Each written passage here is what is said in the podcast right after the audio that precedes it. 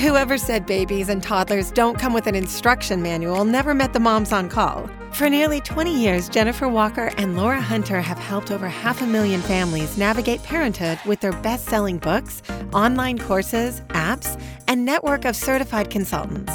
And now they have this podcast to talk directly with you. Ask your questions at 888 234 7979. Welcome to the Moms on Call podcast with Jennifer Walker and Laura Hunter. This week's episode is brought to you by Bobbie Organic Infant Formula.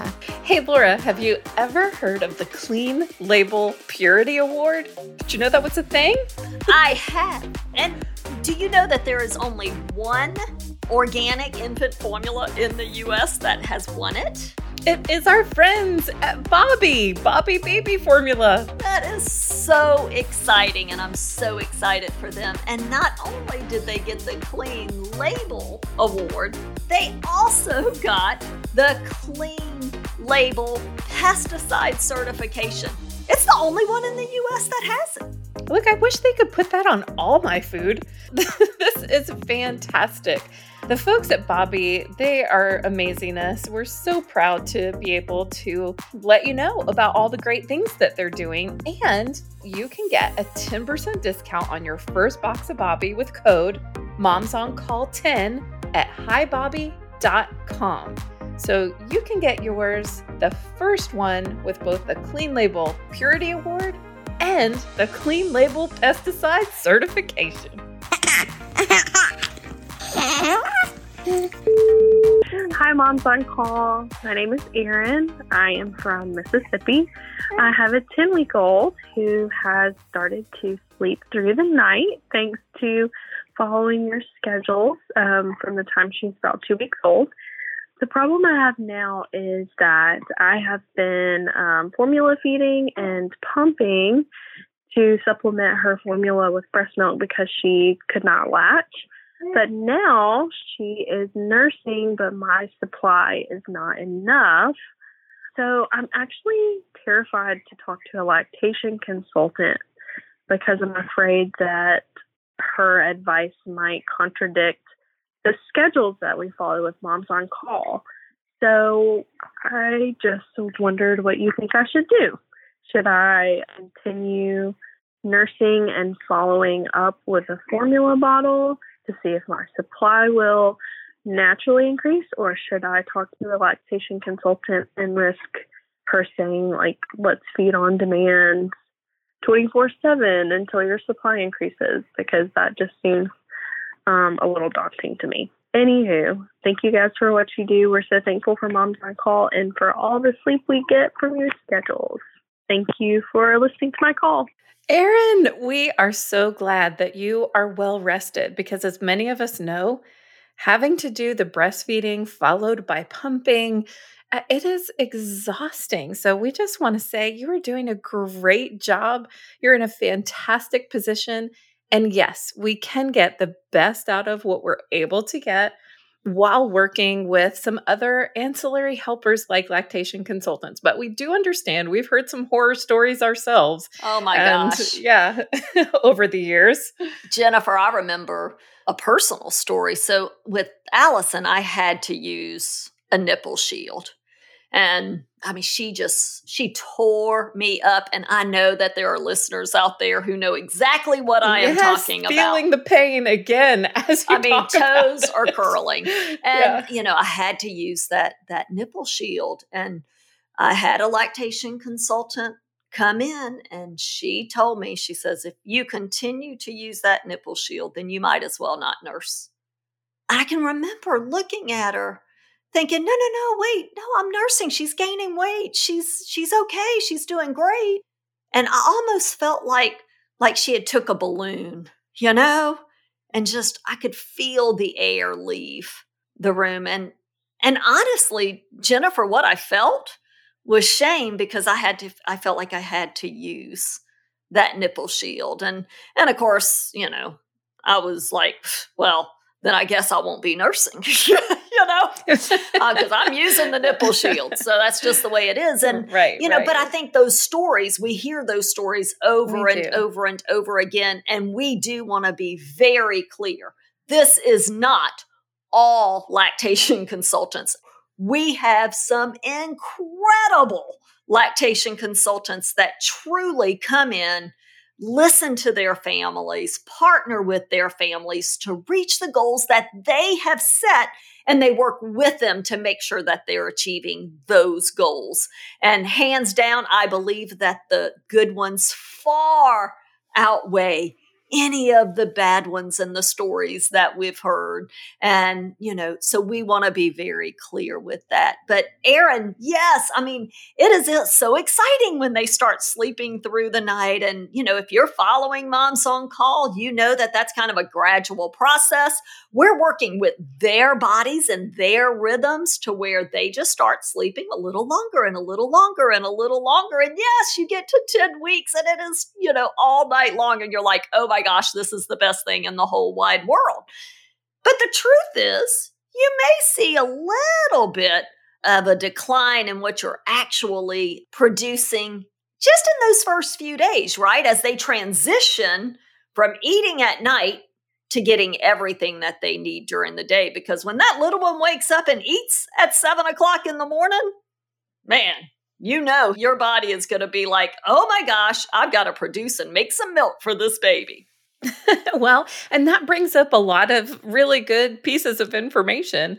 And I did. I had a magnificent lactation consultant who I worked with when I had the twins.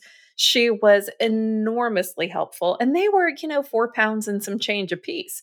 So we were feeding around the clock just to be able to, you know, get their weight gain up. And that's one of the things that is one of the biggest signals that we look for is really the baby's weight gain. Oh, that's so true. I didn't even think about that. I mean, it's like, Jennifer, if this baby may have been taken, we know that they tend to get that 24 to 32 ounces a day. And a lot of times they may be getting closer to the 32 ounces a day. They start sleeping through the night. Now they're more like 24, 26, or 28 ounces a day, right? But that's all they need as long as they are gaining weight. And I think that really is a huge telltale sign. And that's probably what we need to look out more than feeling. Yeah. And just being able to determine that the baby is gaining weight.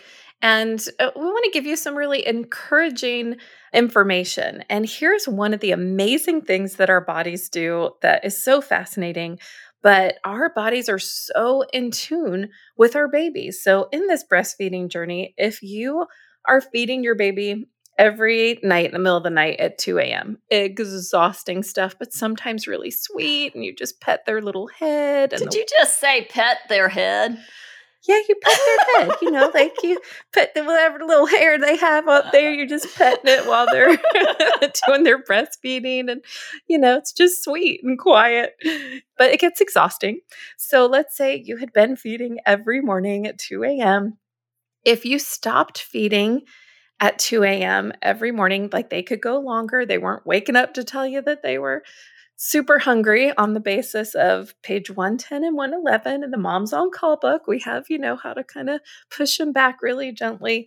Um, but let's say they're not waking up for that feeding at 2 a.m but something eh, your body wakes you up it's ready to breastfeed. Right. We say just pump off just enough so that you're comfortable because we're sending your body signals and it takes your body about 3 days of that information in a row in order for it to respond. So if I just stop breastfeeding at 2 a.m., it's going to be a little sore. It's still going to produce, but after about three days, it's going to recognize, oh, I don't need to produce all this breast milk at 2 a.m. anymore. And interestingly, our babies are designed the exact same way. It takes them about three days to adjust to the change in feeding. So it's so symbiotic and beautiful. But when you're ready to drop those feedings in the middle of the night, just pump off just enough so that you're comfortable. A handheld pump is so good for that. And your body will get that message. Now, on the other side of that, let's say I'm feeding according to the mom's on call schedule every morning at 7 a.m. My body is going to get that it's required to produce breast milk every morning at 7 a.m.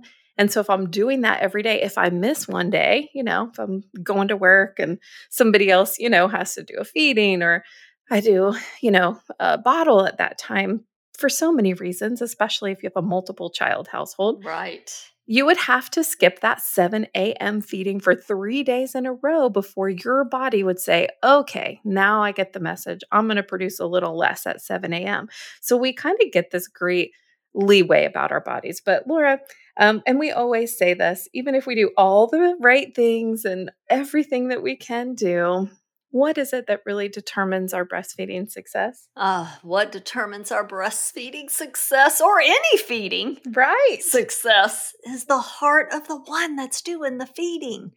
That really is the most important thing. And I think so often we want to measure our success on, oh my gosh, how long was I able to nurse? Or, oh my gosh, how much weight my baby's gaining or how you know we, we want to measure things that way. And truly the heart of the one that's doing the feeding really is the most important thing. And Erin you finding what works in your house is important. And what's the goals that you have? And yes if you're wanting to continue to exclusively breastfeed and you are concerned about your supply, there's a few things that you can do. So we can one make sure that we are putting to that breast about every 3 hours that we are keeping him actively engaged on that first breast, offering that second breast as dessert, which is one of my favorites, you know. I think everybody deserves dessert.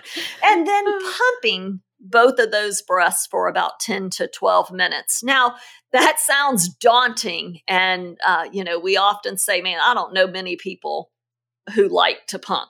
I just don't think people are like, yay. There's nobody that was ever like, hey, tell me what your pastimes are. Nobody's filling out a Tinder profile going, here are the things that I love long walks on the beach and pumping. Never, never once. Never. You will never read never it. Never once. However, we can do anything for two or three days, right? So yeah. if we nurse well and then pump for about 10 to 12 minutes for a little bit of extra stimulation, and then we also want to make sure that you're rested and that you're eating well and drinking well and all those things. After about two or three days, you may find that things kind of even out to match what that little one needs, right? Because like we said, we can't always go by a feeling, although there is a lot to be said about parents' intuition. We can't always go by that. So, what we want to watch for is have those weight checks done, nurse every three hours or so, and then let's watch the weight. That will determine whether or not we need to supplement more or, you know, what's actually going on there. And having the right kind of helpers, you know, and uh, adding to what Laura said before, breastfeeding success cannot be measured in ounces. It just can't. It's an experience, and you get to experience it, and your will does not determine your success. Your baby and your body will determine that. But I want you to feel successful in what you are able to produce and make a situation in an atmosphere where you are enjoying this process. So you don't necessarily have to pump after every feeding. You can pick a couple feedings a day. The morning ones are going to be the most effective. That's just when our bodies are the most well rested. So, yay, mom's on call. I love that your body's getting that good rest so it can help produce lots and lots of water. Just loads and loads of hydration is really good. And eating some natural fats we need that fat to bulk up some of that breast milk. So don't go back on the chicken, dry chicken and broccoli diet. right. get, get, a milkshake in there every now and again. And, uh, you know, some healthy fats like avocados and olive oil and what have you. But um, we do want to be conscious of that and then align some of the helpers. And if the lactation consultant tells you things that hurt your heart or hurt your soul in some way, like Laura's story was talking about, that is not what we want. We want you to recognize that when it comes out of anyone's mouth. And we are always here. We can hook you up with one of our consultants that can help you move forward in a way that is encouraging. But we want to tell you that the Moms on Call principles that we've seen for years and years, over and over and over again, successfully implemented with breastfeeding babies that grow, that are doing great. we can work together with those lactation consultants. We can work together with those guidelines to find this happy medium. But sometimes in these situations, the best way to do that is to have a moms on call consultant in your corner that can help you navigate some of the information that you're getting from two different sources. And to all of our parents and friends and lactation consultants and doulas and pediatricians and we are all on the same team. We are all wanting to support and love the families that are brought to us and help these families reach the goals that they've set forth in their house. So go team. Hi, my name is Cynthia. I am originally from Paraguay, but I live in South Carolina currently. I have a little one and he is 12 weeks old. He will be three months old um, and on the 10th. Uh, my question is I haven't started um, bottling him with warm arm, arm out and I was wondering if it, because he's not really showing signs of rolling yet. We've been practicing. He's been really good with tummy time, but I just haven't decided to take his little one arm out. Um, I read the book. I really like it. It really set a foundation for his sleeping really good. Um, he's sleeping through the night. Yay! so my question is if I can start the one arm out, um, swaddling him with one arm out, um, starting next week when he's going to be 13 weeks old. All right. Thanks so much. Bye. Cynthia, you are fantastic. We love you too. It was so sweet to hear the baby in the background. And um, thank you for saying these great things. We're so glad to help you set up that foundation in your household. So, you know, actually, you don't have to go one arm out. We'd like to just go cold turkey when it's time. And we had that whole section in the book called Sleep Three to Six Months and Dropping the Swaddle. So do that, and we can actually take that swaddle away. They adjust to a lot of things at once. Like every change can take three to five days of adjustment. So when we have a couple changes coming at once, we like to group them together because it's going to be the same three days of adjustment.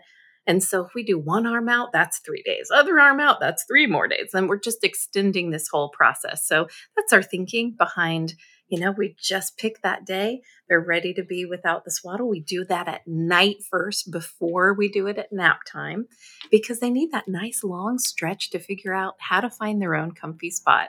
And so we're going to sustain all that great sleep that you're enjoying. You know, the other thing is, you know, when we go to take that away, we, we're just wanting them to be free so that they can work those muscles and get to rolling over. So, footed pajamas work fantastic and just really make sure that we give them some time and opportunity.